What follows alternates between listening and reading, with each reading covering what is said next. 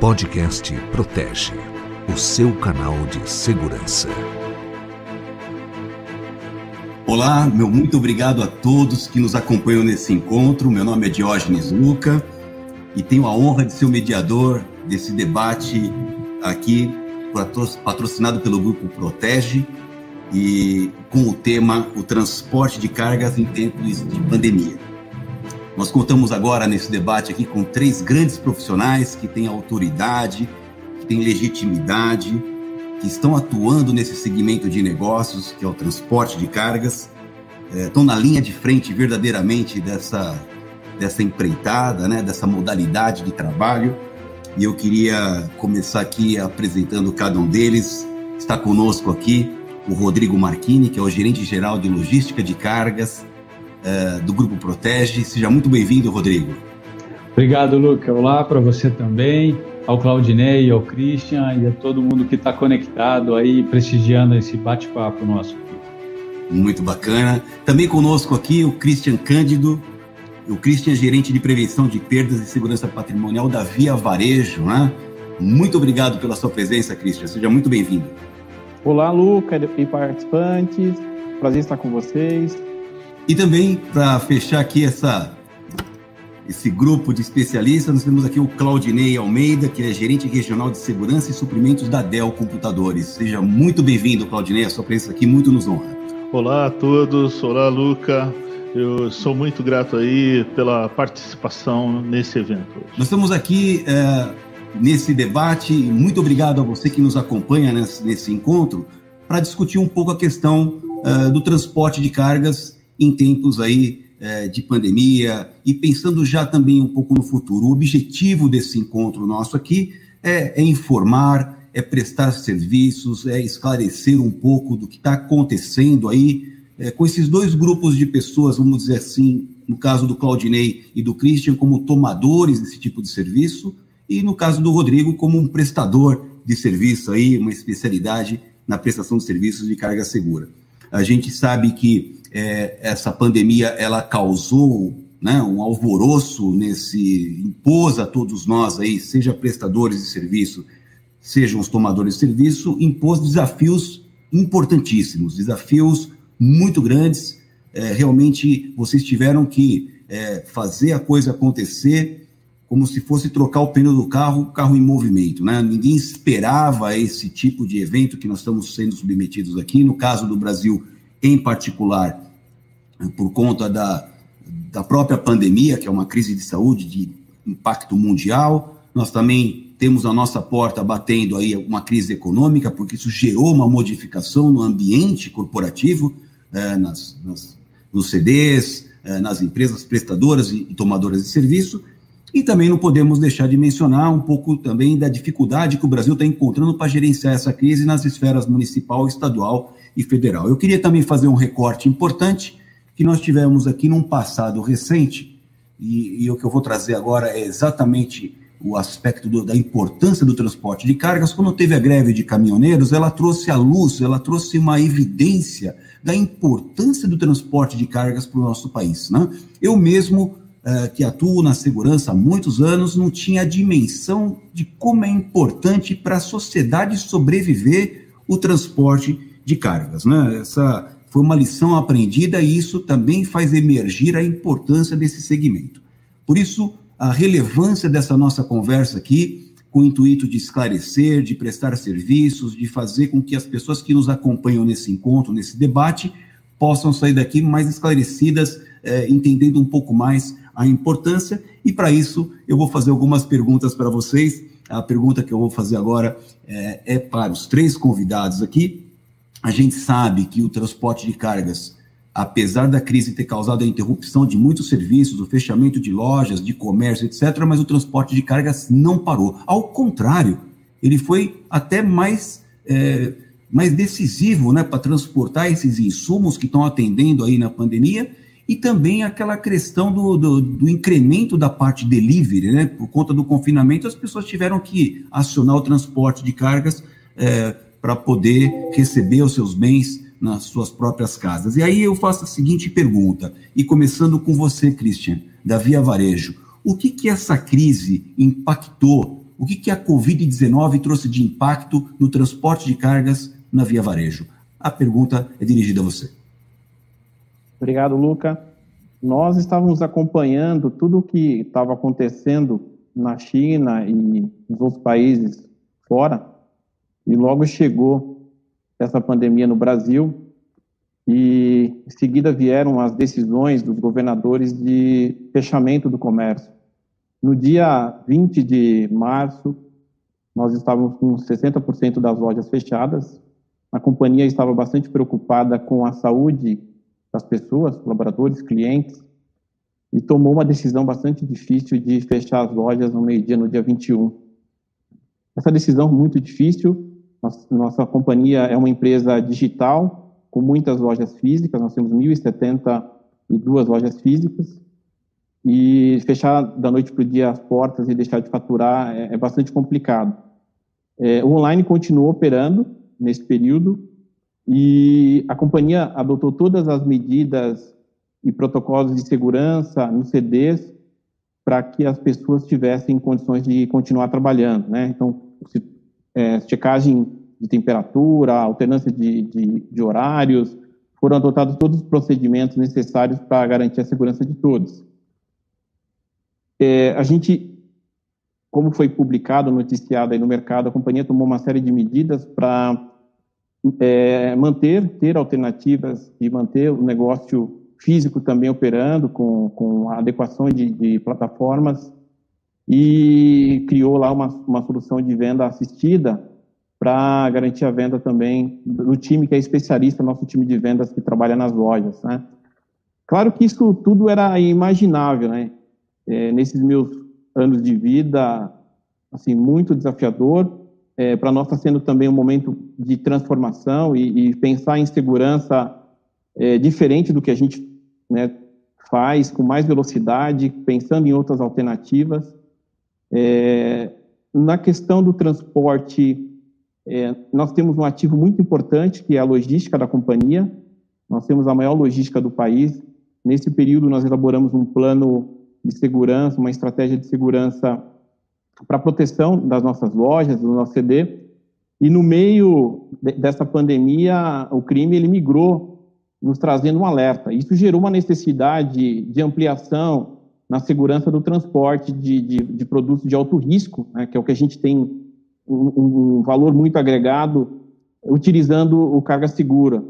A Via Varejo, ela todos os dias a gente impacta positivamente a vida de milhares de, de brasileiros que nos procuram para realização de um sonho, né? Comprar um produto, um sonho que ele, que ele quer realizar. E nesse período nós é, queríamos que, tão difícil, queríamos oferecer a ele a melhor experiência de compra.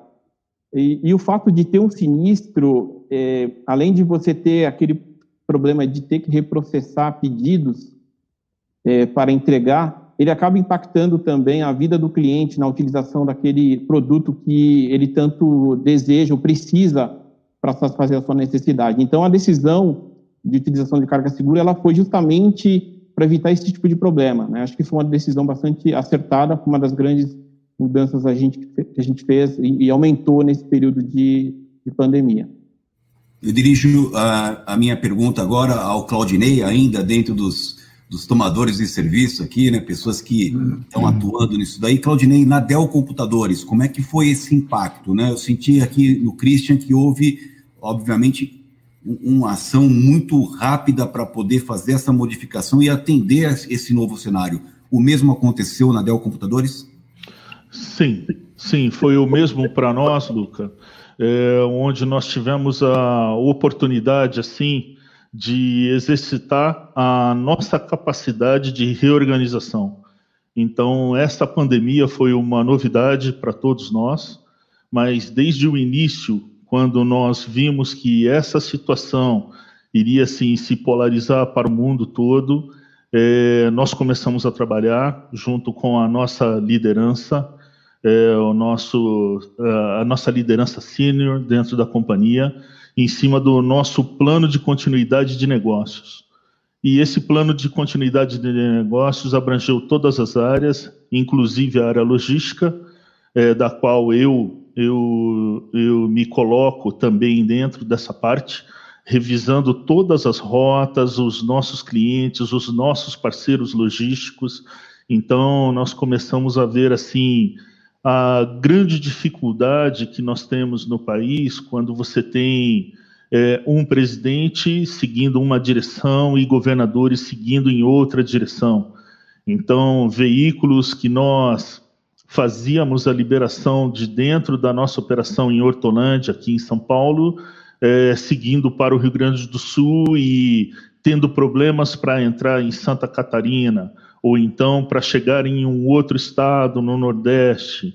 Então, foi uma dificuldade muito grande onde nós tivemos que ter um planejamento total de rotas alternativas, utilização de escoltas, o próprio Carga Segura, junto à Protege, no, nos ajudou bastante nesse sentido, e os nossos parceiros logísticos, que tiveram que se reorganizar, se readaptar a essa situação, porque muitas vezes nós tínhamos que atender clientes é, que estavam é, necessitando de um produto que hoje é parte essencial da vida, como é o produto que nós fabricamos, o computador.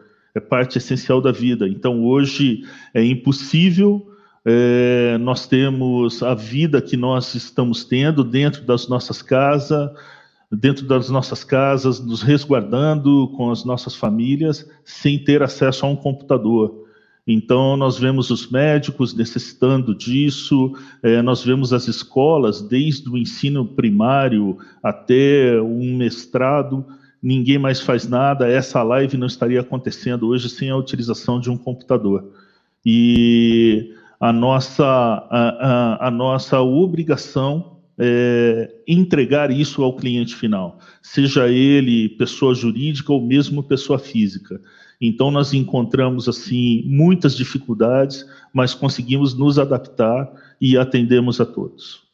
Muito bacana. E a minha pergunta agora vai para o Rodrigo, né? Nós todos sabemos aqui, como você como representante da Protege, a Protege é uma empresa conhecida no transporte de valores, né? Quando fala transporte de valor, a gente lembra de numerário. É claro que a Protege é muito mais do que isso. Ela tem escola de formação, ela tem serviço aeroportuário e mais recentemente ela criou o Carga Segura que nós temos acompanhado no mercado o crescimento dessa modalidade de negócio. Mas eu também quero crer que a Protege também, como né, o Christian e o Claudinei representando aqui as empresas, também não esperava esse impacto da, da pandemia que alterou toda a dinâmica do transporte de cargas. Eu pergunto para você, Rodrigo, quais foram os impactos decorrentes diretamente da pandemia para a Protege no segmento que você hoje coordena? de fato, ninguém esperava, foi, é, foi um aprendizado, né, e ainda está sendo. É, a gente, no transporte de cargas, no nosso caso, a gente sentiu logo em fevereiro, porque com a parada da China, um volume, a gente tem 30% mais ou menos do volume hoje de importações com a China, então a gente já sentiu o impacto ali. E, e, e, imediatamente o transporte e a segurança privada foram considerados serviços essenciais. Então, nós não paramos, né? E aí vieram as demandas através da pandemia. Então, imediatamente a gente instaurou um comitê de crise, ele era diário, que era analisado pontualmente cada caso, como a gente ia se estruturar em relação a isso, como a gente ia atender o transporte, assim como foi citado, a gente teve situações que a gente estava viajando para o Mato Grosso, na região do Centro-Oeste, onde nos deparamos sem postos de combustíveis abertos, sem restaurante para os nossos, para a equipe, para a tripulação, está se alimentando. Então, foi de detalhes menores até maiores, negociações, enfim, do dia a dia, que a gente teve que analisar pontualmente cada caso e montar uma estratégia para o negócio, planos de segurança diferenciados para esse momento. É, mas nesse comitê, o, grande foco que nós tivemos sempre foram nas pessoas, nos nossos colaboradores. Imediatamente é, é, foi montada uma estrutura para isso nós, em duas semanas, nós estávamos com toda a estrutura administrativa em home office e todas as pessoas em, em, em, de risco também trabalhando em casa e montamos, a, a, nos adequamos dentro das normas, das, das regulamentações, as nossas bases operacionais, é, desde álcool gel, limpeza, tapetes de higienização, aumentamos a, todo o processo de higienização e disponibilidade de máscaras nas unidades e na frota e nos veículos. Nós nos preocupamos muito com isso nesse trabalho de higienização também das equipes e nessa estrutura, para que dessemos toda segurança possível para que continuássemos trabalhando, porque não paramos e de uma forma segura. Então esse, eu diria que é, foi um aprendizado e, e, continua sendo, porque a cada dia ou a cada momento, a cada semana, a gente tem cenários diferentes que a gente tem que se adaptar de forma rápida. Obrigado, Rodrigo. Eu queria fazer uma pergunta para o Claudinei, até por conta de um gancho que você nos trouxe aqui na resposta anterior. Uh, você estava dizendo que houve uma mudança bastante significativa uh, do aumento, talvez, do e-commerce, né? Você estava falando que o computador é um, é um, bem essencial e houve um incremento disso daí. Então, eu quero crer que o incremento do e-commerce, eu mesmo passei a usar serviços de delivery com mais frequência por conta do fechamento do comércio e muita gente acabou fazendo isso. Eu imagino que o e-commerce ganhou um, um, impulso, né? O transporte de cargas continuou intenso com esse incremento do e-commerce e você também citou na sua resposta anterior que essa mudança de atitude por parte de diversos estados, um tinha uma liberalidade, outro tinha outra, deve ter causado algum tipo de transtorno para você de chegar, por exemplo, a entregar uma carga e não receber. Eu queria fazer a seguinte pergunta para você: como é que você lidou com essa circunstância de eventualmente não conseguir entrar uh, ou fazer uma entrega e, obviamente, ter um acúmulo talvez de bens em CDs, né? Coisa que vocês não estavam preparados por conta de uma dificuldade decorrente da outra, né? Como é que lidou a Dell, no caso você, Claudinei, responsável por essa área? em relação ao cenário do incremento do e-commerce e talvez um aumento de segurança no CD decorrente da, do depósito de materiais, muitas vezes de alto valor agregado. Isso. Bom, do nosso lado, na Dell, é, houve uma preocupação muito grande com esse incremento do, do e-commerce. É, principalmente porque nós atendemos, nós temos o nosso website também, e atendemos, como eu disse, pessoas jurídicas e pessoas físicas também. E aí essa entrega tem que ser feita. Então, a grande mudança por parte da segurança foi realmente reavaliar o, os hubs dos nossos operadores logísticos e saber do nível de segurança que eles estavam oferecendo para proteção das nossas cargas.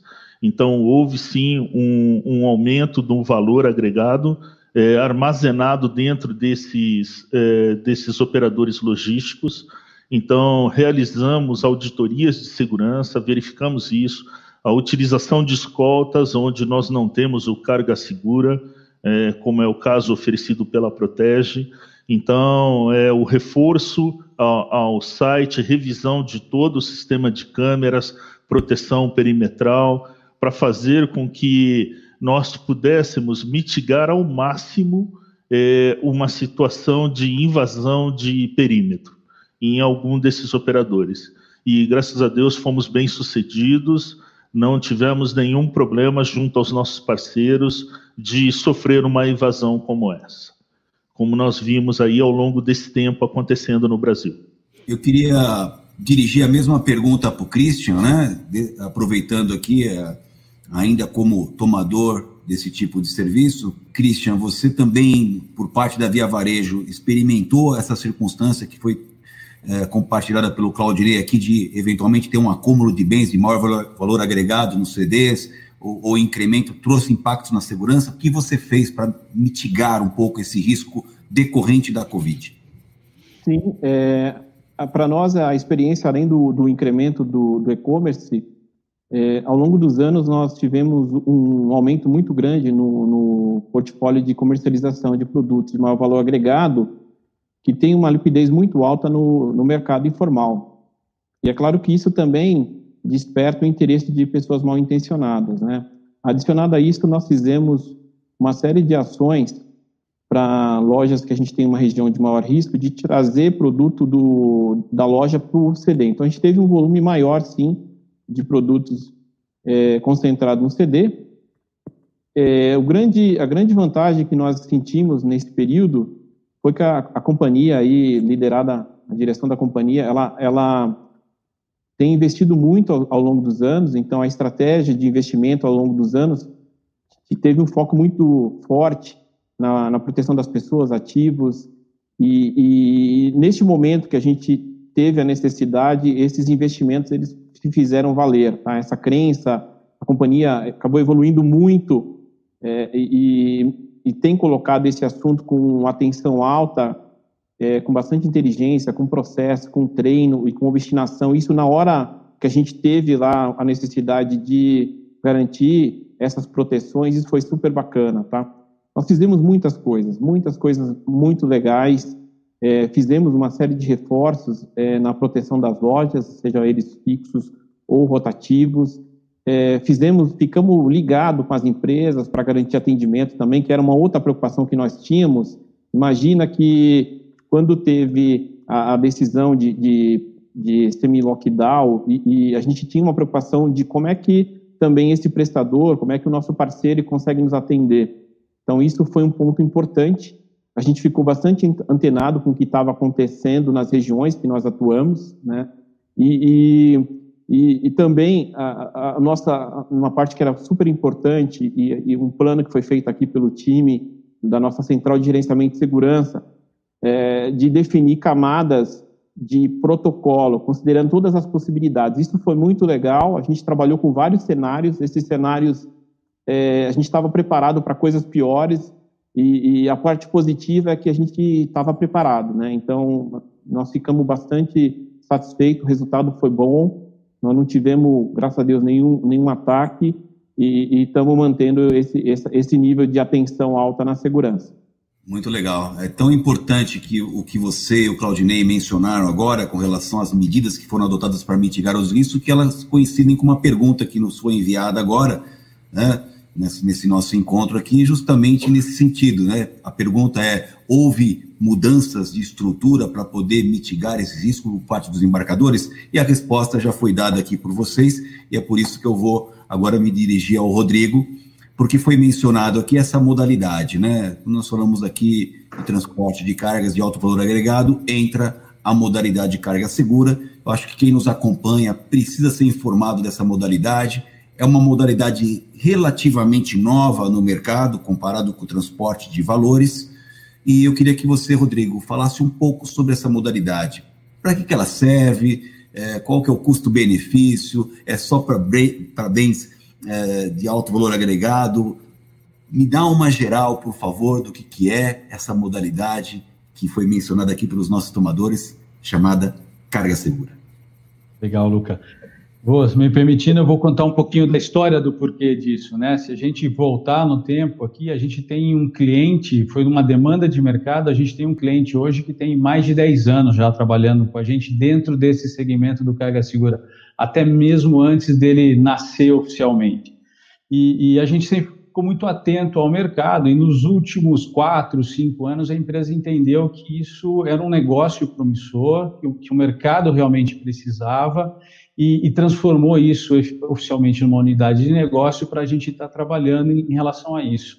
E faz parte da estrutura da empresa, do lema da empresa, a proximidade com o cliente, a proximidade com o mercado, de sentar com ele, de entender onde estão as dores, quais são os objetivos, onde gostaria de estar tá surfando ou tem de problemas, e aí, com uma folha de papel em branco na mão, uma caneta, a gente desenhar soluções a empresa cresceu assim. O nosso presidente fala muito sobre isso. Então, tá aí a logística de valores, depois veio a tesouraria nesse formato de necessidade dos bancos, o cofre inteligente, segurança eletrônica, todas as áreas, vigilância, todas as áreas foram é, é, com essa proximidade que a gente teve com o mercado. E aí a gente entendeu que isso a gente deveria seguir e fomos paralelamente entendendo esse cenário. E o cenário do roubo de carga no Brasil, ele é é, é, é, não é nada favorável, né? A gente vem de uma história de roubo de carga muito grande, né? É, a gente tem uma concentração de 80% do volume do roubo está no eixo Rio-São Paulo, mas ele acontece no Brasil inteiro. É, tem um, um, estudo do Watchlist Cargo que mensura é, o grau de risco dos países no, no roubo de carga, no transporte. Né? O Brasil é nono classificado ele está ao lado de países como Afeganistão, Síria e Líbia, que são países em guerra civil. Então, de alguma forma, essa guerra civil está aqui voltada para o transporte, para o roubo de carga. Né? É, é, e um outro dado importante é que menos de 1% do mercado usa o blindado para o transporte de cargas. E aí faço um parênteses, que é o blindado homologado pela Polícia Federal dentro do transporte de logística de valores, porque não importa valores se é dinheiro ou se é carga, são cargas de alto valor agregado ou de alta sinistralidade. Então, é um veículo, no caso da carreta, é o baú blindado, é a cabine do caminhão, o habitáculo blindado, blindagem nível 3, que é a máxima permitida dentro das legislações, com uma tripulação de quatro é, é, integrantes, são quatro vigilantes, é o motorista, o chefe de equipe, os dois vigilantes. Então, tudo isso faz parte desse conceito, né? E, e, e então, quando a gente está menos de 1% fazendo isso. Quando a gente põe uma carga num caminhão blindado e a mesma carga num caminhão convencional, que ela continua acontecendo, me permite um parênteses aqui, bandido é vagabundo. Ele vai lá onde está mais fácil, onde ele tem mais acesso, é onde ele consegue ter uma solução do que vir aqui. Com isso, eu bato sempre na madeira aqui para dizer, a gente consegue dizer para os nossos clientes que a gente garante a entrega. Na nossa história, é zero de sinistro é zero de tentativa de sinistro. E isso é um diferencial muito importante, como mencionado pelo Christian no início. Não é só o fato de, eh, de ter um, um seguro e indenizar, ter uma pólice de seguro elevada e indenizar. Que hoje o, o consumidor, o mercado é muito exigente e ele não quer perder o dia, ele não quer um atraso, ele quer a mercadoria dele, ele quer garantir receber tudo aquilo. Então a gente consegue trazer essa segurança e trazer essa garantia de entrega. Teve uma vez até um depoimento de um cliente nosso que ele disse que depois que ele passou a, a, a atuar com essa modalidade de carga segura conosco, ele consegue, nos períodos de pico, de fechamento, ele fecha o último caminhão, vai para casa, deita e dorme tranquilo, porque ele sabe que o telefone não vai tocar, que houve um sinistro. E isso é muito bom, isso é um diferencial que, que nos deixa muito próximo dos nossos clientes, né? E, e outra coisa importante de ressaltar é que a gente é, não terceirizamos nada da nossa cadeia logística. Toda 100% da frota é própria, todos os colaboradores são registrados, são CLT, tudo que a gente tem de gerenciamento de risco, a estrutura de segurança é nossa, é um know-how que a gente foi desenvolvendo aqui. A gente tem uma área de inteligência que trabalha no, no, nos bastidores da operação, com varreduras de locais, com planos de segurança, que traz uma garantia adicional e um histórico de todo o nosso processo, que nos deixa à frente sempre, que esse é o desafio dos meliantes em relação a isso. Então faz muita diferença. E aí, com o longo do tempo, a gente foi se aprimorando, né? Aí foi trazendo frota refrigerada e tirando licenças como Anvisa para o transporte da indústria farmacêutica, é, é, farmas e correlatos, tiramos o OEA, que é, que é operadores econômicos autorizados, que é autorização para atuar em portos e aeroportos, que traz o nível de excelência e segurança nesse tipo de operação. Mais recentemente, a gente tem também licença para transporte de produtos químicos controlados, ou seja, a gente entrou na indústria agro agora, especificamente para trans, o transporte defensivo agrícola, que é outro nicho de alta sinistralidade. Ou seja, nós estamos prontos e certificados para qualquer tipo de transporte de cargas de alto valor agregado e alta sinistralidade. Muito bacana ouvir isso daí, né? Eu, eu, particularmente queria fazer um reforço àquilo que você disse, né? É, em relação aí a, a chegar no cliente com uma folha de papel em branco, né? Eu particularmente acho isso muito moderno, muito atual, que é a gente sair daquela questão do foco no cliente e migrar para o foco do cliente, né? Que é a hora a gente acha a solução que se adequa ao, à, à dor do cliente. Isso é muito bacana. E uma outra coisa que agora, falando como policial, né, que sou, é, a gente na polícia só tem porta de entrada, nunca tem porta de saída, continua sendo policial veterano agora, né? Mas continuo é, e eu acho que quando a gente fala em gerenciamento de riscos, né, você tem algumas formas de, de lidar com isso. Uma é você mitigar o risco e outra é você transferir o risco. Portanto, quando você fala, por exemplo, que hoje boa parte do mercado ainda continua usando é, o sistema de escolta, por exemplo, que tem é uma barreira, mas não se compara esse tipo de barreira com um veículo blindado, com a, vigilantes armados numa condição que representa para o criminoso um grande obstáculo para ele. Quanto mais obstáculos se coloca entre o criminoso e o seu objetivo, mais vai fazê-lo buscar outra, outras alternativas. Eu tenho comigo que o criminoso que entra nesse caminho, ele nunca mais sai, mas na hora que você coloca obstáculos, ele procura alvos mais fáceis. Né? Tá aí talvez o sucesso no transporte de cargas, na modalidade de carga segura, mas eu ainda vou insistir com você, porque chega uma pergunta aqui, Rodrigo. Você já falou um pouco das vantagens do carga segura, já falou da, de como foi essa história, né? E, e chega uma pergunta aqui falando dentro da realidade atual, que já é algo moderno, tem alguma coisa em termos de tecnologia que está chegando aí? Você pode adiantar alguma coisa para a gente para deixar o, carga segura ainda mais eficiente? Tem alguma novidade vindo aí? É uma pergunta que chega para nós aqui. De, de, novidades em relação à blindagem, a gente está sempre trabalhando isso. A gente tem toda uma estrutura da área de engenharia, que é mais, uma, mais um ativo nosso, né? Também não terceirizamos isso, que está sempre trabalhando, importando aço, importando todo o material de blindagem. A gente vem sempre se atualizando em relação a isso. Em relação à tecnologia, a parte de rastreamento, essa é, é a tecnologia que a gente tem atualmente mas o que a gente traz de mais novo, sim, é o, é o material que a gente usa para esse tipo de, de, blindagem. Ele está sempre, a, a gente está sempre atualizado em relação a isso.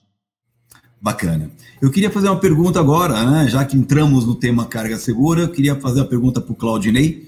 É, Claudinei, lá na Dell Computadores, como é que foi? Você está relativamente novo nessa empresa, eu sei disso, é uma gestão nova, mas eu queria saber como é que foi o modelo carga segura uh, na Dell Computadores, se você, uh, o que, você pode me dizer dessa implantação, desse incremento, o que você tem utilizado de carga segura no seu negócio?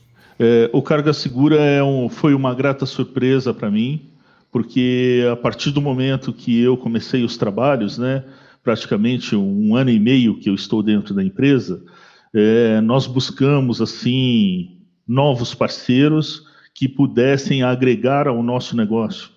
E a Protege surgiu com essa proposta do Carga Segura, aonde nós abraçamos assim logo desde o início, é, justamente fazendo a movimentação de, de itens de alto valor agregado que nós temos. Hoje nós temos uma movimentação intensa de produtos que chegam via aeroportos, e o nosso parceiro para essa modalidade é justamente a Protege.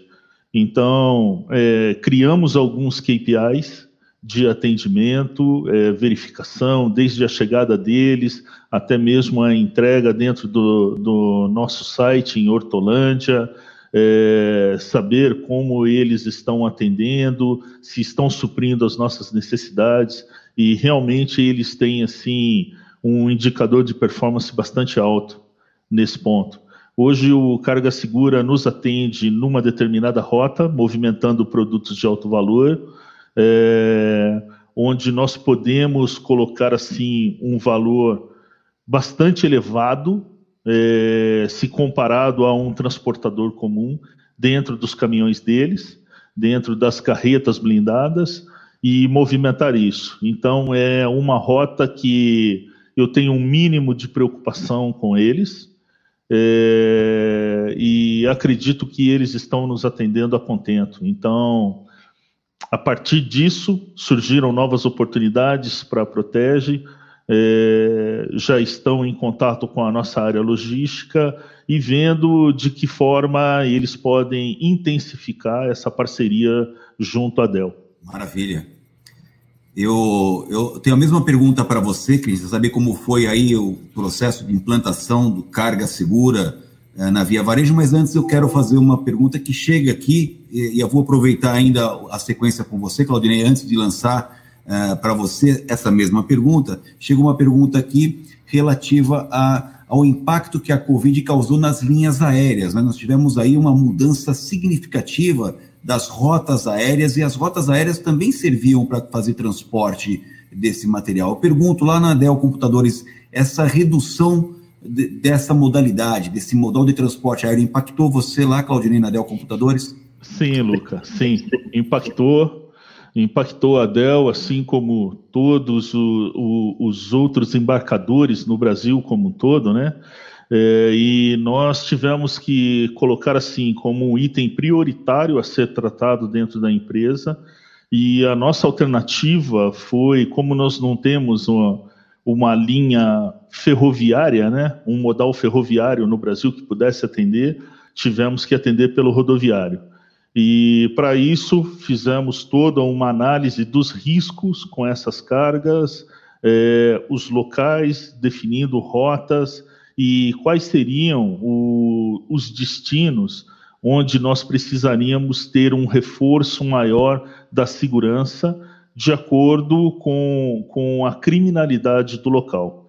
Então, é, houve um impacto, sim, um aumento de cargas dentro dos hubs dos nossos parceiros logísticos e nós utilizamos muito mais aí o modal rodoviário, porque o aéreo simplesmente é, nós tivemos todo esse problema, um bug, é, e não conseguíamos mais transportar via aéreo aí algumas cargas que estávamos acostumados a fazer é, nesse modal. Então, fomos impactados sim e tratamos isso a contento, administrando esse, é, os riscos da movimentação dessa carga via terrestre. Ok, muito obrigado. Eu queria também Luca, estender essa pergunta para o Christian. Posso fazer só um complemento? Claro, Rodrigo.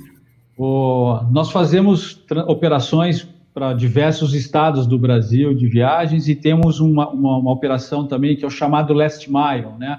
que tem essa conexão principalmente com os aeroportos, porque essa carga premium de mais alto valor é muito comum utilizar o aéreo doméstico. Então a gente tem operações, por exemplo, no Rio de Janeiro, onde a gente coleta num aeroporto, no Galeão, no Santos Dumont, levamos para a nossa unidade, fazemos um cross-docking e usamos a malha da logística de valores, do carro forte, literalmente, tradicional, para fazer a entrega. Ele vai num shopping, numa loja, fazer uma entrega de um celular, por exemplo, e depois passa e faz uma entrega, uma coleta num banco. Né? Então, a gente tem essas duas, as, as duas modalidades, a operação de transferência e a distribuição local, que é o chamado last mile. Com a crise, as viagens, aí a gente teve um incremento na casa de próximo a 50% do nosso volume de transferência, exatamente por isso. Com, com a diminuição brusca dos aeroportos nessas, nessas operações, a gente foi uma alternativa para muitos embarcadores para fazer de forma segura essa, essa operação. Então, você está dizendo que também a Protege, além de fazer essa, esse intercâmbio do transporte de cargas com carga segura, posso entender que também teve uma modalidade de fazer custódia de carga?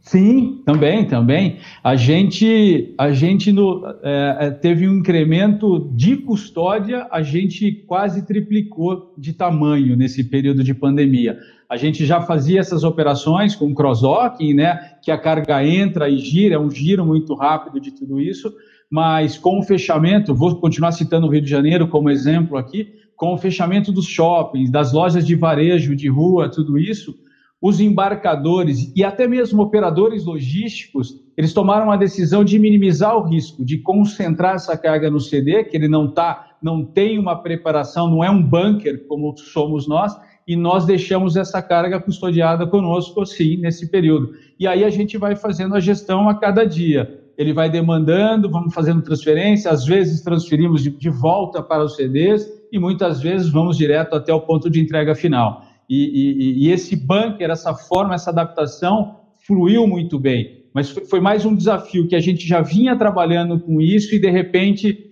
é, é, a gente estava pronto. E aí volto lá na folha de papel em branco, né? Como a gente já vinha entendendo algo que o mercado necessitaria, parece que a gente estava adivinhando essa questão da crise e a gente estava tá, quase tu com tudo pronto. E aí funcionou muito bem também. Bacana. E agora eu volto para o Christian, né? Queria saber de você, Christian, na Via Varejo, como é que foi essa questão aí da implantação do, do modelo carga segura, quanto isso representa no, no transporte é, daquilo que a Via Varejo tem de responsabilidade e também, seguindo aqui a mesma pergunta que eu fiz para o Claudinei, esse impacto que a interrupção, a diminuição do transporte no modal aéreo impactou para vocês no transporte, sobretudo rodoviário, até porque o Claudinei falou que nós estamos realmente com um problema na, na ferrovia. Temos aqui a rodovia como modal, né? Então, são as duas perguntas que eu queria que a, você, representando a Via Varejo, esclarecesse quem está nos acompanhando aqui nesse debate. Respondendo à primeira pergunta, é, essa modalidade a gente já utiliza no transporte de eletrônicos de alto valor agregado. A indústria já no, no, nos entrega usando essa solução. E no período da pandemia, a gente também fez isso para o First Mile, que é o, o, processo nosso de transferência e, e, e abastecimento, né, o balanceamento que a gente faz entre os CDs. É, a aplicação ela, ela, tem uma série de protocolos que a gente utiliza no, nos nossos CDs, vários protocolos de segurança, então a gente tem uma prioridade maior para receber e já liberar essa carga para ter o menor tempo de, de, estadia e tem uma série de processos que a gente acaba fazendo também para confirmação. É, a, a, experiência ela foi muito boa, ela tem sido muito boa, nós não tivemos nenhuma ocorrência é, de, de, tentativa ou, ou roubo de carga no carga seguro. E a decisão, quando a gente pensou nessa decisão de, de ampliação, um bom exercício que, que, que foi feito, que a gente fala, além da eliminação da sinistralidade e dos impactos que nós falamos ali na vida do cliente, quando você tem um sinistro, um de carga, um reprocessamento de pedidos e demora, enfim, é, é, a capacidade de transporte que, que essa solução ela, ela te entrega. Tá? Imagina que no modelo convencional você tem que ter muito mais veículos é, para compartimentar, para dividir o risco. Aí, para nós é muito, é complicadíssimo, porque uma, na medida que você tem vários, vários veículos transitando com, com alto valor, você tem uma exposição a risco muito grande. Então, é, a conta, a conta ela tem que ser feita olhando também esse, esses parâmetros que eu falei. É, na segunda pergunta, em que a gente teve essa restrição por conta dos voos, é, a gente, em, em, determinadas regiões, nós seguimos com o modelo de, de carga segura, e em outras regiões que você tinha uma concentração menor de produto, a gente acabou utilizando, é, junto com nossos embarcadores, nossos parceiros, é, o modelo convencional, com, com, um bom PGR, é, quebramos cabeça, o, o, time de logística também quebrou bastante a cabeça para definir as rotas, então teve regiões que você tinha que andar um pouco mais, porque a questão da resposta também, de proteção dos produtos, então essas, essas ações foram super importantes para a gente não ter é, ataques aí, não ter perdas relevantes também. Eu queria me dirigir novamente ao Rodrigo, porque chega uma pergunta aqui, Rodrigo. Essa vai para você. Você falou um pouco sobre essa característica do carga segura, mas chega uma pergunta aqui perguntando sobre as dimensões e também se esses, é, esses veículos são climatizados. Pode falar um pouco sobre isso? Sim, sim, são. Uh, nós temos os veículos refrigerados e climatizados, né, que atendem a indústria farmacêutica e também a indústria eletrônica, né. A gente tem cliente nosso que precisa fazer o transporte, no caso de umas importações, por exemplo, de um aeroporto até CD, em veículos refrigerados e climatizados. Nós temos esses dois modelos. E a nossa frota é uma frota de mercado. Nós temos os veículos menores, aí com capacidade para 4 e 6 pallets, os 3 quartos, né?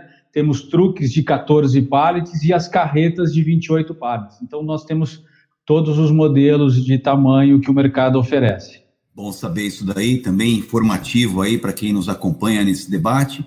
E eu queria fazer uma provocação para vocês agora, né? Óbvio que essa pandemia ela tem causado muita tristeza, muita aflição nas pessoas, é, um número elevado de mortes, de pessoas internadas. Isso deixa todos nós aí é, um pouco impactados com relação a isso daí, tristes, vamos dizer assim. Mas ao mesmo tempo a crise, como sempre aprendi, né? Fui gerenciador de crises no meu caso, com reféns, crises policiais, mas estudando o gerenciamento de crise, a gente vê que a crise às vezes tira o S e fica CRI, crie novas possibilidades, é um momento também de repensar, de criar novos paradigmas, né? E essa crise da Covid, ela trouxe uma coisa impactante, que é uma boa notícia. Ela fez ressaltar, ela fez realçar a questão da solidariedade. Nós temos vendo aí muitas iniciativas por parte de empresários, de empresas, de pessoas comuns que estão saindo daquele seu lugar, da zona de conforto e ajudando os mais necessitados. E em cima dessa, desse cenário, eu queria fazer a pergunta agora para você, Christian. A Via Varejo, diante dessa questão da crise, qual foi, uh, se houve, né, e quais foram as medidas de caráter social, sabe, de solidariedade, de prestação de apoio por conta uh, da situação dramática que a crise nos impõe? Houve esse tipo de iniciativa por parte da Via Varejo? E se sim, quais foram as medidas que vocês adotaram? A história da Via Varejo ela se confunde muito com, com a realidade do Brasil, né, dos seus fundadores, e a gente está muito conectado com, com a sociedade, no, no, no meio onde nós atuamos, e uma responsabilidade muito grande nessas localidades. A companhia aí na, na direção, nosso nosso presidente, o Roberto, ele fez até uma divulgação sobre esse assunto. Uh, a companhia ela fez uma série de, de doações em, em, diversas frentes. Então, mais de 6 mil instituições cadastradas no programa de segurança alimentar eh, receberam cerca de, de 700 toneladas de alimento, né?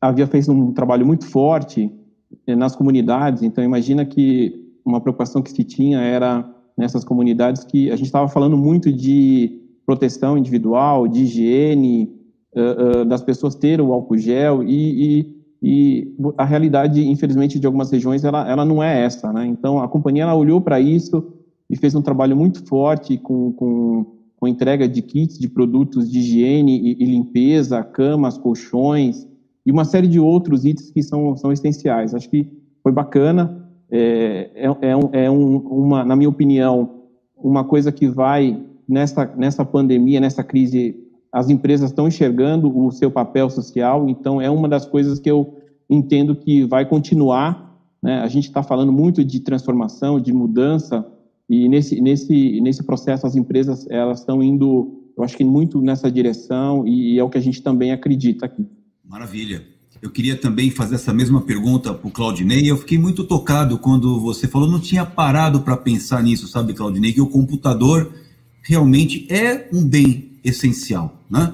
A gente talvez se perguntasse isso para as pessoas, esse item não aparecesse no, na lista dos 10 mais importantes. Né? Mas, na verdade, a crise está mostrando como o computador faz parte para dar esse dinamismo na nossa vida, como você bem exemplificou não fosse o computador, não estaríamos aqui nesse debate aqui, né, podendo compartilhar é, é, essas, essas lições, essas iniciativas. E eu queria saber por parte da Dell, como é que vocês se comportaram, como é que a Dell se comportou em relação a essa atitude de prestar solidariedade, que tipo de medidas foram feitas, se houve essas medidas e quais foram as medidas que a Dell fez para poder minimizar um pouco o impacto tão drástico da pandemia na população brasileira? Olha, Luca, é, desde que eu iniciei na empresa, eu vi que está no DNA da empresa a responsabilidade social.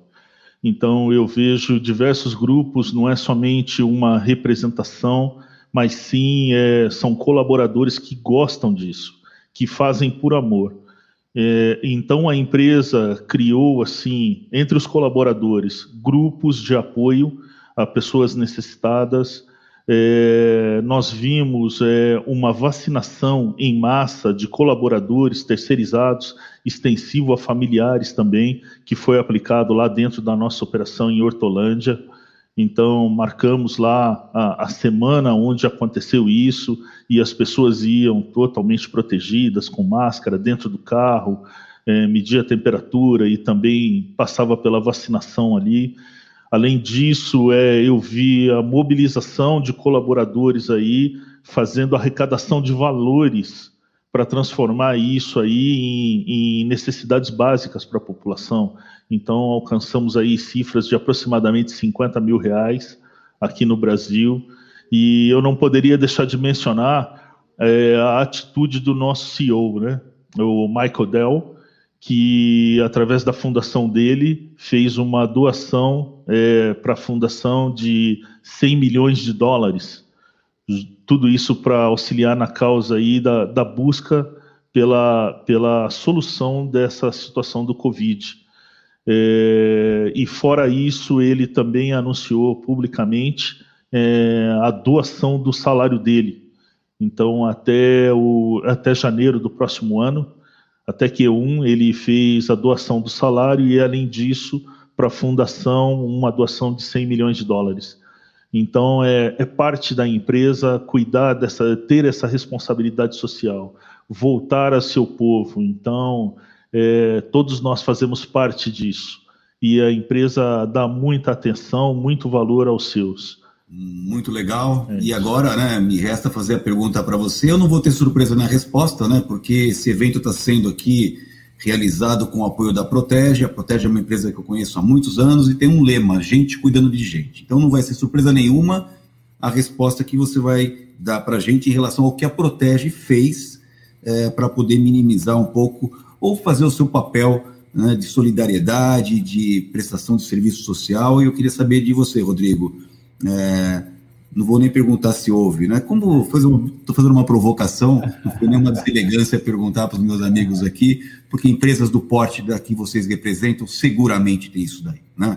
Foi uma pergunta, quase que uma pergunta retórica, mas para você, saindo da provocação, queria saber quais as medidas que a Protege adotou para minimizar um pouco o impacto tão dramático que essa Covid impôs à população, ao mercado, às empresas, à sociedade brasileira. É, é, é isso aí, você conhece, Luca. Está é, é tá, tá na essência da Protege, a responsabilidade social. E eu não posso deixar de dizer que é aquela parte que a gente dá orgulho de pertencer disso. A quantidade de ações, a Protege historicamente aí, sem, sem errar, a gente é, é, o, mais de um milhão e meio de reais por ano em ações sociais, indiscutivelmente. São mais de 10 uh, associações, ONGs, que a gente acaba prestigiando todos os anos, é, de todos os sentidos, para idosos, crianças, hospitais, é, para crianças para música, como a locomotiva, é, é, muito, é muito gratificante ver, acompanhar e fazer parte de tudo isso. E dentro desse cenário da, de pandemia nesse momento, a gente se uma parceria com a Covid Radar, que foi um pool de grandes empresas que cada um fez uma parte do processo com EPIs, com embalagem, com transporte rodoviário, transporte aéreo, e a gente entrou nesse, nesse programa também com transporte rodoviário, a gente fez várias coletas na região de São Paulo, transferimos, transportamos tudo isso em segurança até o aeroporto de Guarulhos e depois lá seguiu aéreo para as regiões norte e nordeste do país para atender algumas organizações de lá. Então, é, fizemos isso, continuamos fazendo, outras coisas acabaram fazendo parte depois disso aí, mas é, é, é uma obrigação, mas mais do que isso, é, é, um, é um motivo de muito orgulho e muito prazer da nossa empresa. Bacana. Bom saber isso, né? Estou sendo lembrado aqui por alguém que nos acompanha, que não é gente cuidando de gente, é de pessoas para pessoas, né? Muito bacana isso. É legal essa interação das pessoas que nos acompanham nesse debate, e é para essas pessoas que nós estamos aqui é, fazendo esse debate, prestação de serviço, informação, né? também gerar uma mensagem positiva, isso tudo é muito bacana, e em cima disso eu quero novamente fazer uma uma penúltima rodada aqui antes das nossas considerações finais. Eu queria fazer a pergunta para você, Christian. Qual que é, na sua avaliação, a perspectiva de futuro? Como é que você enxerga é, lá na frente a questão do carga segura? Eu queria aproveitar um pouco do que o Rodrigo Marchini falou. Esse serviço ele ainda tem uma pequena participação no mercado. Eu avalio que o carga seguro segura ele vai evoluir bastante, considerando o, o número de ainda de roubo de carga no Brasil, que é elevadíssimo, embora os números estão mostrando que está tá diminuindo, mas o número ainda é surreal, nona posição. E, e na minha opinião, é, hoje ainda mais, porque, como todos sabem, no meio de uma crise, é, no varejo, as margens já são muito pequenas, e no meio de uma crise isso se exponencia ainda mais. E eu acredito que as empresas, quando forem, quando vão pensar na segurança, elas têm que olhar não só é, um, um, único aspecto, considerar todos os aspectos. E e eu entendo que nesse, nesse sentido o carga segura ele é muito completo. Então eu tenho, tenho uma visão de que esse, esse serviço ele vai crescer bastante no Brasil é, é, e a gente tende a, a ter um, um, resultado melhor aí de, de, de redução no, no, nos ataques, considerando essa solução.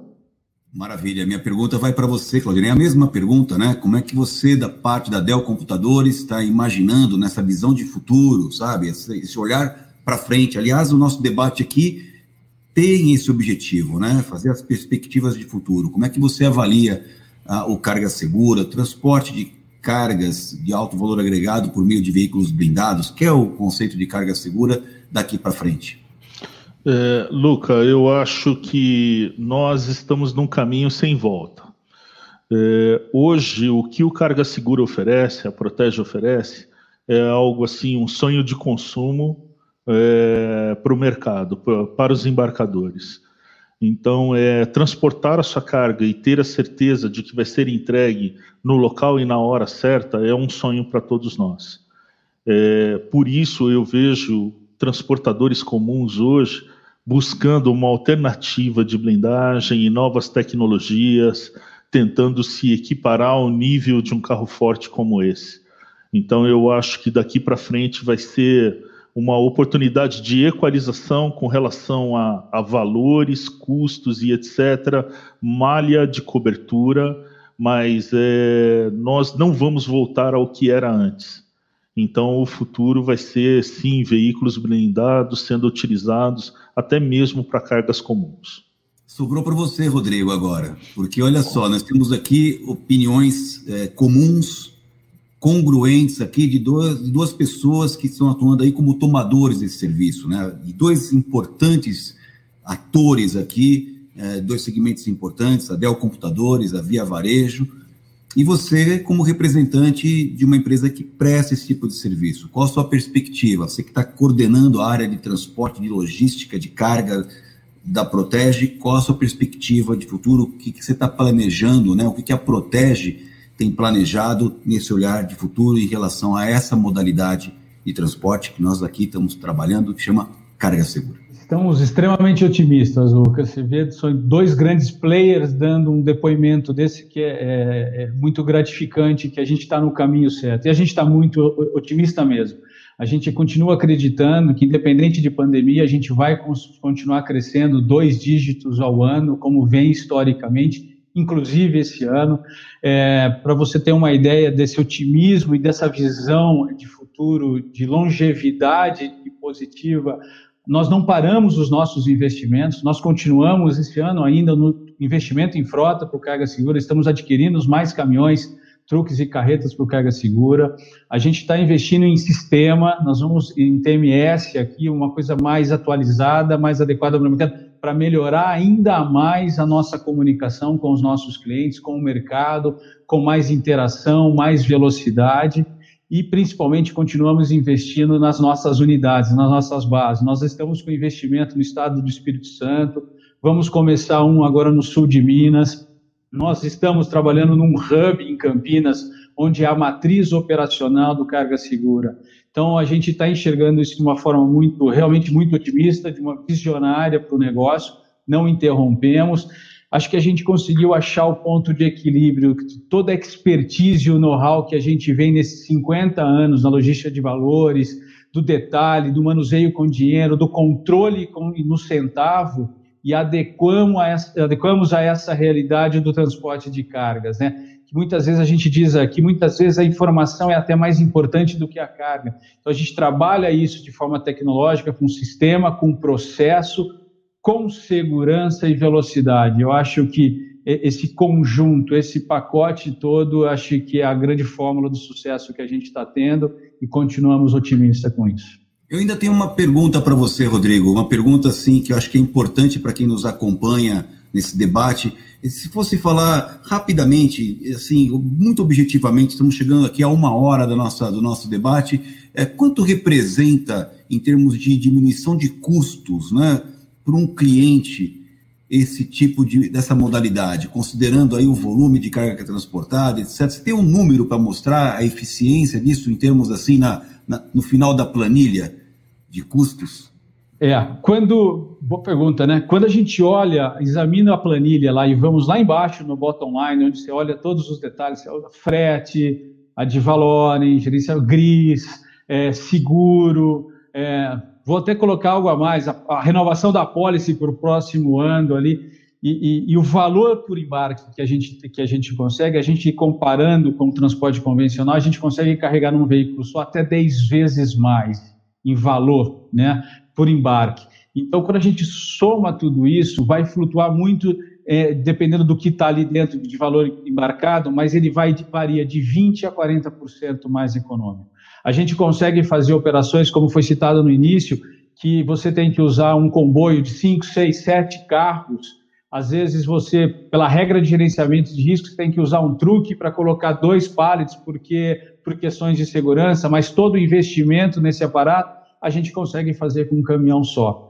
Então, ele vai flutuar sempre de 20% a 40% menor quando você olha lá a última linha. Independente da gente saber que hoje o mercado procura também não só pelo menor preço, né, mas também pela qualidade do trabalho, enfim, do relacionamento, mas é bem bacana, é um argumento forte quando você chega com o papel em branco lá, falei papel em branco e mostra na última linha e consegue economizar de 20% a 40% é, é significativo, né? É. Eu já queria partindo para o nosso final aqui, agradecendo todas as pessoas que nos prestigiaram aí né, nesse debate, que estão nos acompanhando aqui nessa conversa, e eu queria fazer aí a, uma liberalidade de pedir para cada um de vocês que passe a sua mensagem final a respeito do nosso evento, das perspectivas que vocês têm, e para quem nos acompanha aqui, qual que é a sua mensagem, Christian? A mensagem que você deixa para encerrar a nossa conversa aqui hoje. Quero agradecer a você, Luca, é, pela condução desse bate-papo, a Protege e o time pela oportunidade de troca de conhecimento, acho que é super importante. É, esses feras, né, o, o Rodrigo, Marquini e o Claudinei Almeida, que compartilharam informações relevantes sobre o transporte de cargas nesse novo normal. Ao meu time campeão, é, que nos acompanham também, tenho certeza que vão vencer mais esse desafio que estamos passando e é o momento de todos cuidarem de todos. Vamos em frente. Muito obrigado, Christian. Foi uma honra ter você conosco aqui. Eu queria passar agora para você, Rodrigo. É, qual é a mensagem final para fazer o contrabalanço aqui, né? Um tomador e agora um prestador, para deixar o Claudinei só empurrar para o gol no finalzinho. Qual é a mensagem final que você passa para as pessoas que nos acompanharam nesse debate? A mensagem da Protege? a mensagem para o país? Bom, é, primeiramente eu queria agradecer, também não posso deixar de agradecer ao Grupo Protege pela oportunidade, pela oportunidade de eu estar representando a empresa nesse momento. Agradecer você, Luca, pela leveza que você conduz essa, esse bate-papo muito bacana. E ao Christian e ao Claudinei, é, é, pela, pela, pela, pelo pronto atendimento nesse bate-papo, pela competência, né, pelo conhecimento disso e aqui representando duas grandes empresas, né, Gia Farejo e, e a Dell. E como mensagem final, eu vou, eu vou, eu queria citar o Abílio Diniz, eu vou até usar minha colinha aqui. Recentemente, vendo um webinar dele, eu ouvi ele falando isso e eu achei muito bacana, principalmente para esse momento, onde ele diz: é, não há bem que sempre dure, nem mal que nunca acabe. Essa crise vai passar. Né? Então, não é para a gente ficar aqui parado esperando ela passar. Vamos fazer ela acabar né? nem que seja dentro de casa e dentro da nossa empresa, mas vamos fazer ela, ela acabar. Ou seja, vamos olhar o copo meio cheio e vamos seguir em frente. Muito obrigado, viu, pela sua participação, muito obrigado já antecipadamente a Protege por ter permitido esse momento. E você agora, Claudinei, a palavra está contigo. Qual é a sua mensagem como um especialista, alguém que está na linha de frente aí dessa questão do, da logística do país, com a Dell Computadores e aprendi uma lição importante, o computador, nunca vou esquecer disso, viu? Como um bem essencial, bacana isso, sem é, querer fazer dos outros, né? Mas também uma coisa que foi, acho que para quem nos acompanha nesse debate, foi um ponto a se pensar. Qual a mensagem final que você deixa do Claudinei, da Dell Computadores, para quem nos acompanha aqui e para o país? Obrigado, Luca. Obrigado por ter sido aí o mediador, né, de todo esse nosso bate-papo. Muito obrigado, Rodrigo. Obrigado, Christian aí, é, pela participação também e ouvir um pouco mais a respeito de vocês, né? É sempre um aprendizado para mim. É, eu gostaria de deixar agora no final é, uma mensagem de positividade. Nós estamos vendo que o mundo está atravessando situações como o caso de protestos, caso do George Floyd, que aconteceu nos Estados Unidos. Então, muita coisa acontecendo e isso traz mais negatividade para um período de pandemia que nós temos. Então, a minha mensagem é de positividade. Então, tenham fé, tenham calma, que isso vai passar. Dias melhores virão. Nosso futuro nos espera. Tá bom? Muito obrigado a todos. E eu que tive o privilégio de ser o mediador né, desse debate com três pessoas fantásticas, cheias de legitimidade, cheias de autoridade para conduzir essa conversa aqui. Estou convicto que nós prestamos aqui informações valiosas, esclarecedoras para quem nos acompanhou. Eu tenho o privilégio de ter sido aí escolhido para essa missão e nós estamos terminando aqui em grande estilo. Muitíssimo obrigado aí a você, Claudinei, que representa a Dell, a você, Christian, que representa a Via Varejo, a Protege, que foi a anfitriã desse nosso encontro aqui. Tenho certeza que nós hoje uh, cumprimos a nossa missão e também fazendo minhas as vossas palavras, né, de otimismo, de esperança, para a gente fazer desse país grande um grande país. Como a gente diz nas tropas de elite, força e honra, vai e vence, que por vencido ninguém nos reconheça. Muito obrigado a todos pela audiência, obrigado a vocês pela participação. Podcast Protege, o seu canal de segurança.